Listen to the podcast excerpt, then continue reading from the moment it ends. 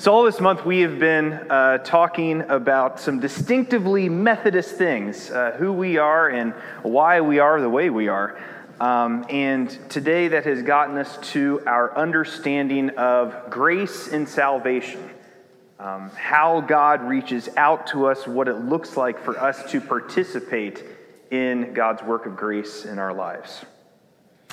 And our first scripture this morning comes from uh, the book of Ephesians. We are in chapter 2. So if you want to pull out your Bibles or your phones or uh, whatever and read along with me, you may. Uh, and it'll also be up on the screen. So this is Paul writing to the church in Ephesus, and he writes As for you, you were dead in your transgressions and sins in which you used to live when you followed the ways of this world and of the ruler of the kingdom of the air, the Spirit who is now at work in those who are disobedient. All of us also lived among them at one time, gratifying the cravings of our flesh and following its desires and thoughts. Like the rest, we were by nature deserving wrath. But because of his great love for us, God, who is rich in mercy, made us alive with Christ, even when we were dead in transgressions. It is by grace you have been saved. And God raised us up with Christ and seated us with him in the heavenly realms in Christ Jesus, in order that in the coming ages he might show the incomparable riches of his grace, expressed in his kindness to us in Christ Jesus. For it is by grace you have been saved through faith. And this is not from yourselves, it is the gift of God, not by works, so that no one can boast. For we are God's handiwork, created in Christ Jesus to do good works, which God prepared in advance for us to do.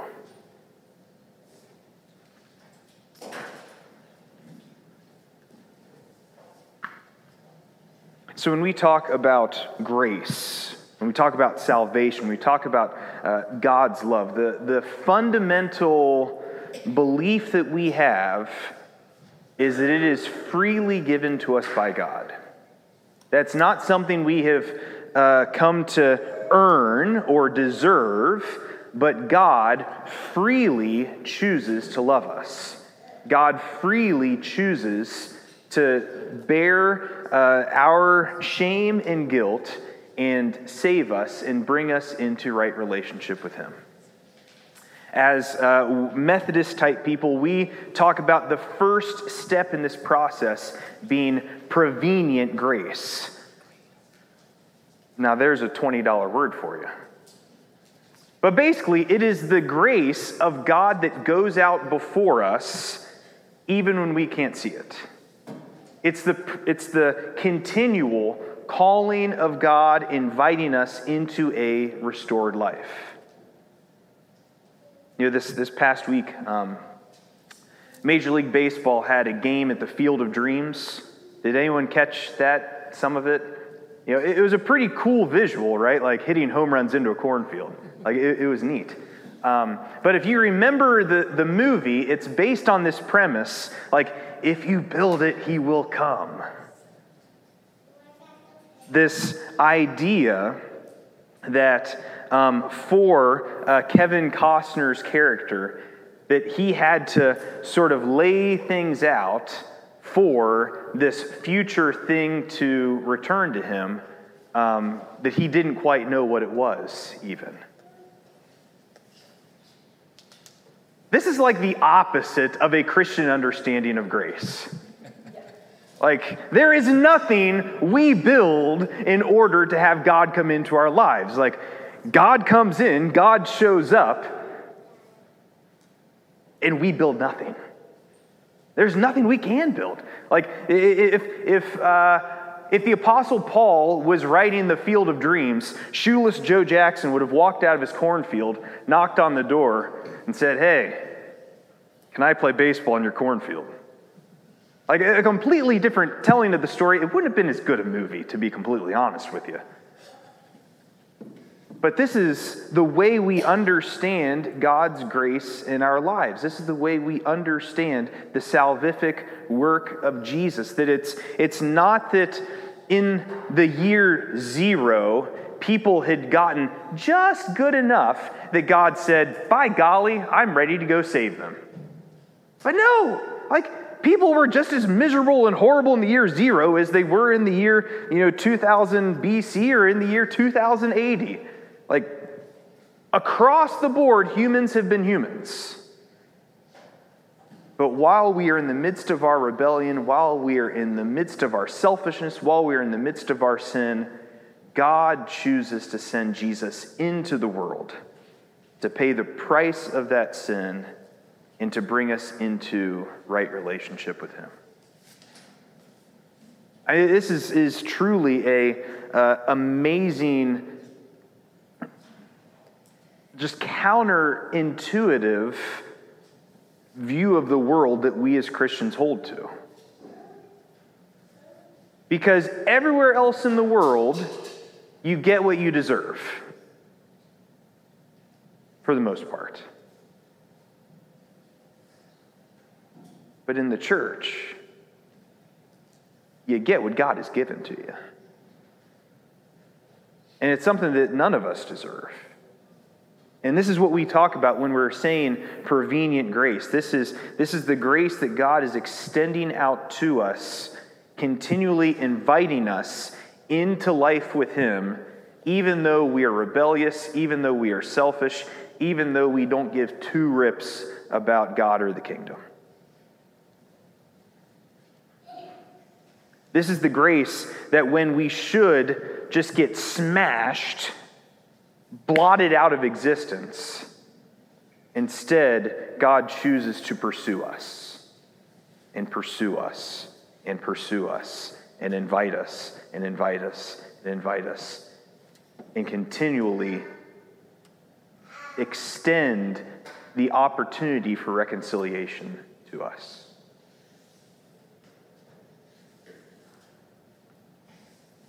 And eventually, by God's grace, we hopefully choose to embrace that love, to embrace that grace, to embrace that gift of salvation, not just somewhere off in the future, but to be saved today, to begin a new sort of life today, to experience the life that God has intended for us today. And as a result, we then become, in some sense, the agents of God's grace pouring out into the world for others.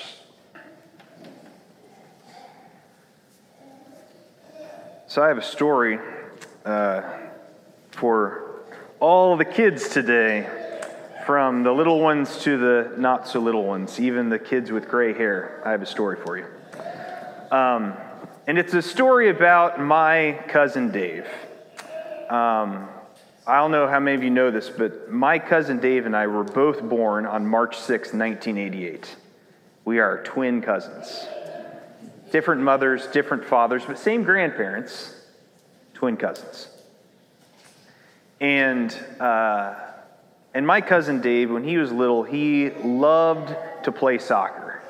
You know, from time we were, you know, three or four years old, he was always dribbling a soccer ball around the house, around the yard, breaking stuff. You know how it is. Three and four year olds with a soccer ball, you know.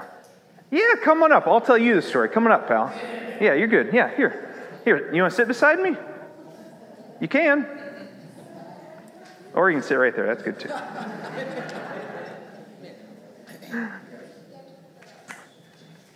Well, anyway, so my cousin Dave, he, uh, one of these days, you know, he may have been five by now, probably still four. He was playing soccer inside the house, and my Aunt Susan was just at her wits' end. And she said, Dave, take your soccer ball and go play in the yard. Please, please, go play in the yard. Stay out of my flower garden, but go play in the yard. We have a nice big yard. Go play in the yard, but stay out of the flower garden. You see, my, my Aunt Susan at the time, she, um, she was getting in these flower shows. She had this flower. I don't remember what it was called, but it was beautiful. and she was getting these flower shows. And she said, Dave, stay out of the flower garden. I have a show coming up, but go play in the yard. And you probably know where this story is going. My cousin Dave tore up that flower garden with his soccer ball, just destroyed it. And my Aunt Susan was so disappointed. But my cousin Dave didn't think twice about it. It's like, oh, flowers are dead. Oh, well, not a big deal. I mean, like, it wasn't even the sort of thing that he's like, oh man, I need to go get my cousin Caleb. We need to try and fix this. Like, we can't. We're five. Like, how many five year olds can fix a flower garden? None five year olds. Like, he just, it was, he was oblivious. He didn't care, right? His mom is crying because all this work she's put in, you know, he's just, you know, kicking his soccer ball around because he's a dumb five year old. But something strange happened. Um, my Aunt Susan began working in this flower garden again, trying to salvage what she could. Stand the flowers back up, put little, you know, toothpicks in or whatever, tie them together, you know, move the dirt around. And in that instant, my cousin Dave, he felt the conviction of what he had done. So he got down on his knees beside his mom, and she showed him how to fix her flower garden. And, you know, he still wasn't very good at it because he was five. But his recognition that he had hurt his mother and his desire to participate in healing her flower garden brought reconciliation to their relationship. And man, that's a lot how grace works. That we have destroyed the garden and there is nothing we can do to fix it. But God, in His grace, fixes it for us and invites us to come fix it with Him. And it's in participating in that process that we experience reconciliation and the repair of our relationship. Let's pray.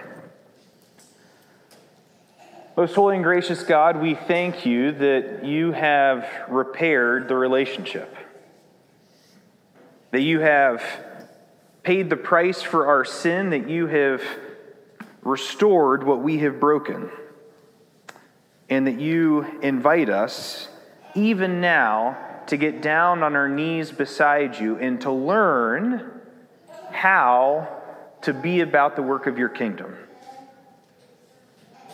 That we have learned how to be flower gardeners with you.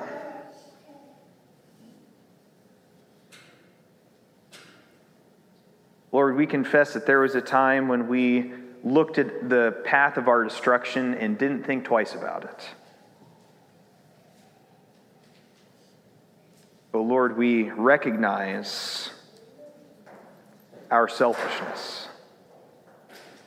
We recognize our rebellion. And we are oh so thankful that you invite us to participate in the work of healing what we have broken. So, Lord, we pray that you would work in us even today to draw us nearer to you, that you would work in us even today to fill us with the desire to be participants in healing your world.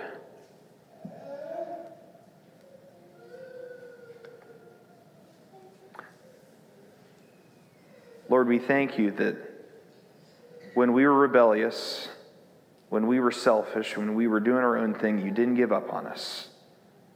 But you sent Jesus into the world. He lived a perfect and blameless life. He was killed like a criminal.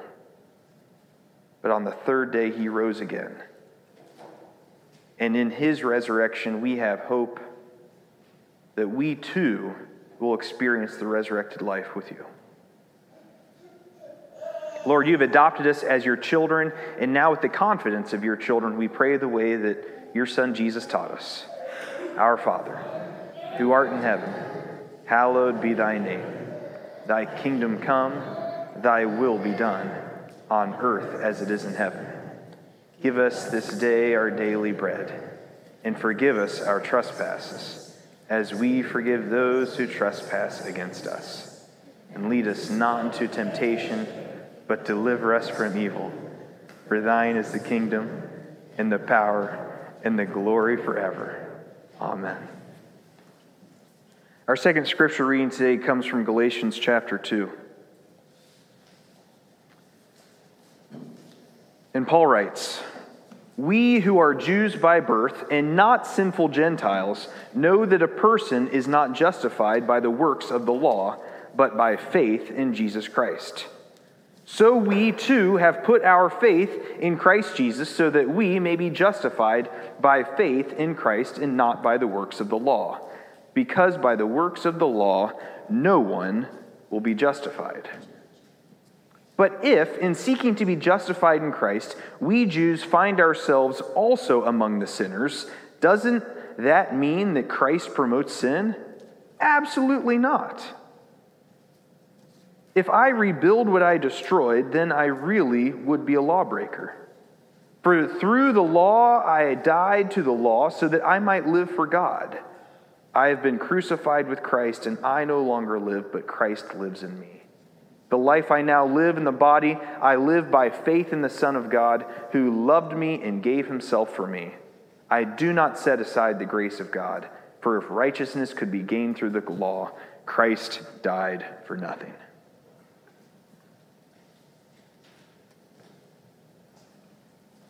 Once again, this chief understanding of our salvation history that we didn't do it, that Jesus has done the work, that he has brought all of us into this place where we can be restored, where we can be saved. And not just saved in some far off, distant future, but saved in the here and the now. As Methodists, we uh, see grace having this prevenient feature where God is continually reaching out to us, God is paving the way, God is, is making a way for us to come to understand what Jesus has done for us.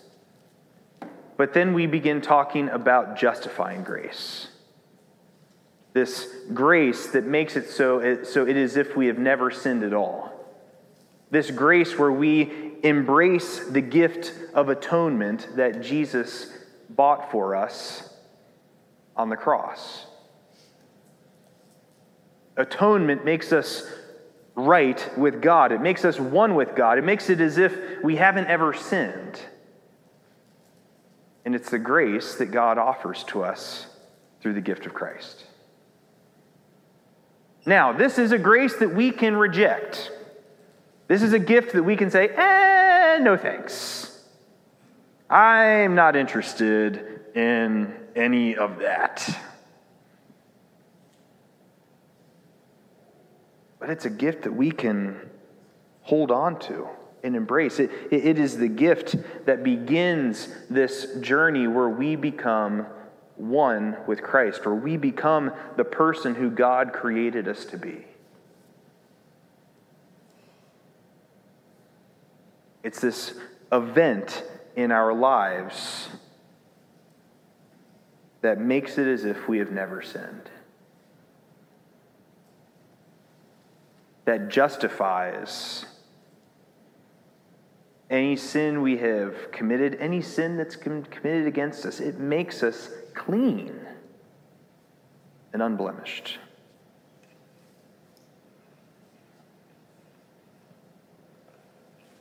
When we are justified, we are crucified with Christ. Our old ways go into the ground, they are buried, they are new, no more, and we rise a new creation.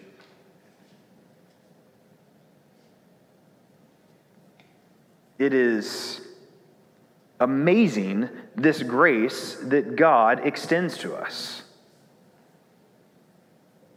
Because remember, we have done nothing to deserve it to this point. God justifies us before we do a single decent thing in our lives. We are justified by the work of Jesus on the cross 2,000 years ago. That gift is given to us, it is laid on our table, and all we have to do is embrace it. Trust that Jesus is who he says he is. Embrace this gift that we have been given. And in so doing, we are justified into new life. Our final scripture passage for the day comes from the book of James, chapter 2. And James writes, What good is it, my brothers and sisters, if someone claims to have faith but has no deeds? Can such faith save them? Suppose a brother or sister is without clothes and daily food. If one of you says to them, Go in peace, keep warm and well fed, but does nothing about their physical needs, what good is it? In the same way, faith by itself, if it is not accompanied by action, is dead. But someone will say, You have faith, I have deeds. Show me your faith without deeds, and I will show you my faith by my deeds. You believe that there is one God, good. Even the demons believe that and shudder.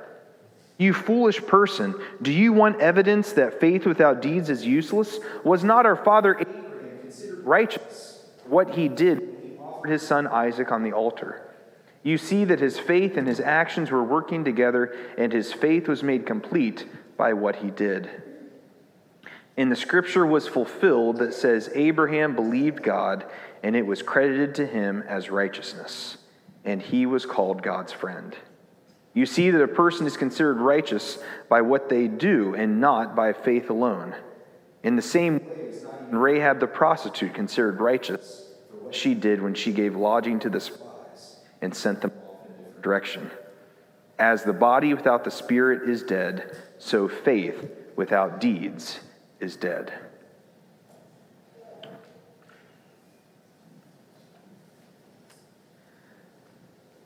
So, my cousin Dave, it's one thing to see your mother slaving away in her flower garden and feel bad. It's another thing to get down on your knees beside her and help in putting it back together. As Methodists, we talk about this third kind of grace that's at work in our lives, this third way of salvation. It is sanctifying grace. It is the grace that restores us to who we were created to be.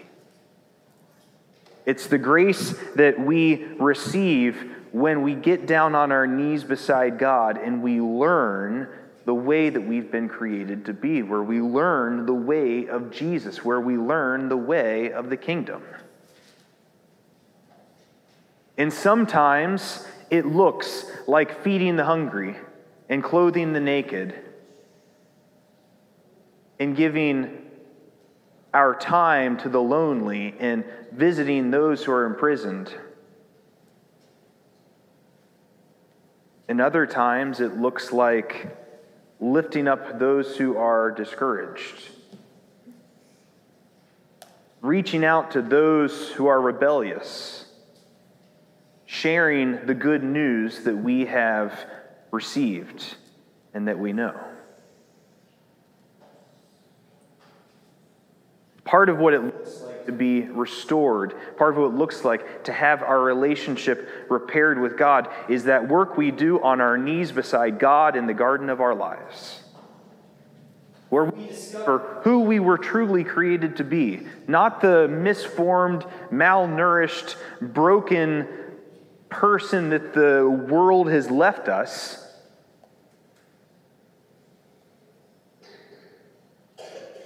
but the creation in Christ that God said is very, says is very good.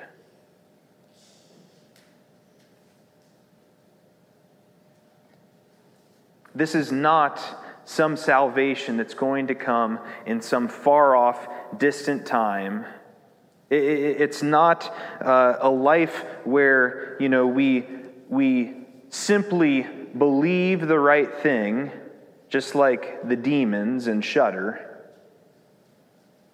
But God saves us so that in the here and the now, we can begin living a restored life. We don't have to wait till we die to just have everything magically fixed. God wants to work in us today to restore us to factory, to make us who we were created to be. And all of this just seems too wonderful, doesn't it?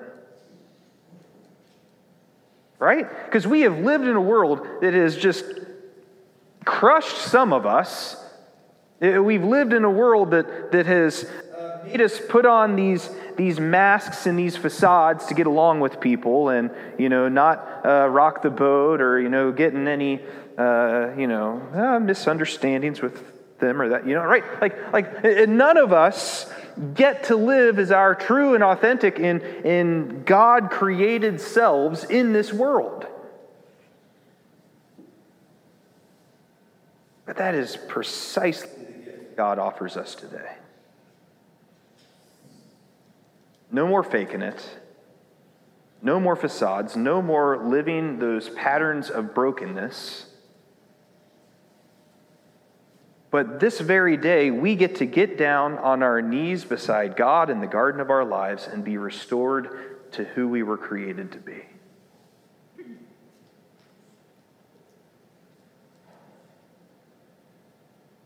That's, that's too wonderful to believe.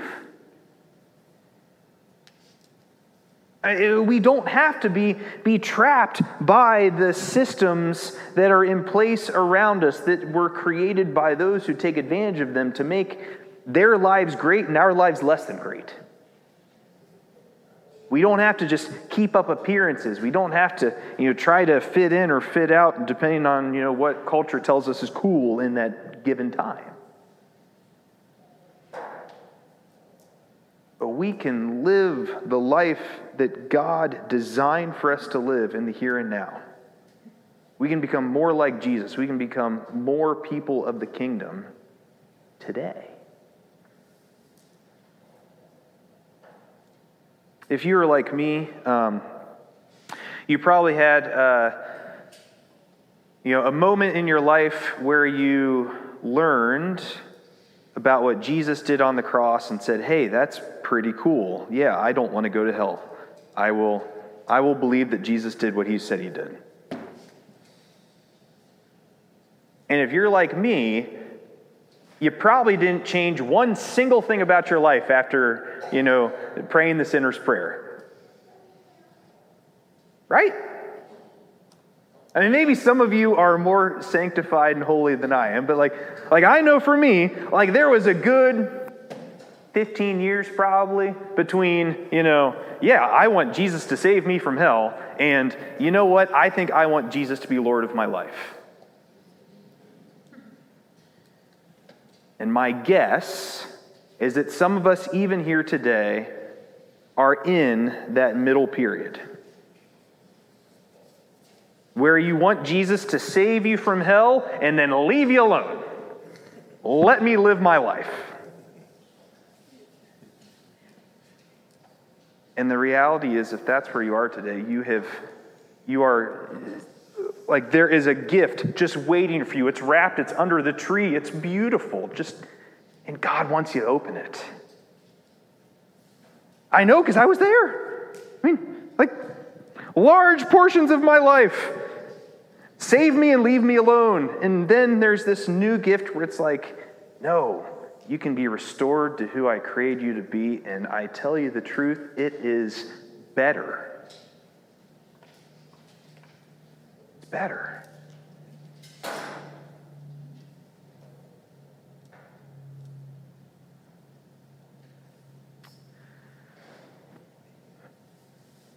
And today, if you are ready to receive that gift. know that God is still offering it. It's not the sort of thing that there's an expiration date on the gift of God.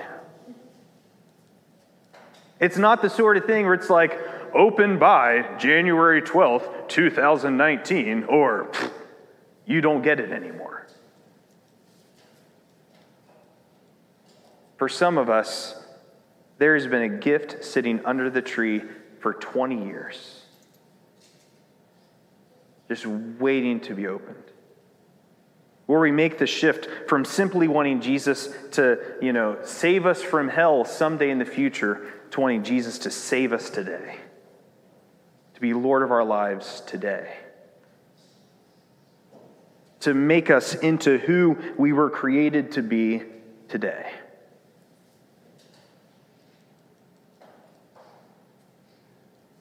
And if that's where you are, um, here in a moment, we're going to sing a final hymn together.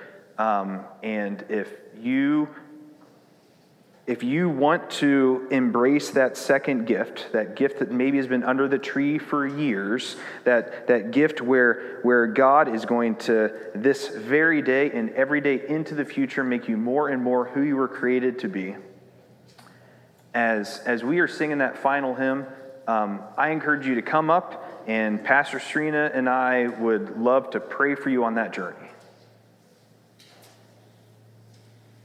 Because today can be the day that changes everything. Today can be the day where you begin the journey of being the person who God has created you to be. And that's a pretty darn cool thing. So let's rise and sing our final hymn together. Um, number 400, Come Thou Fount.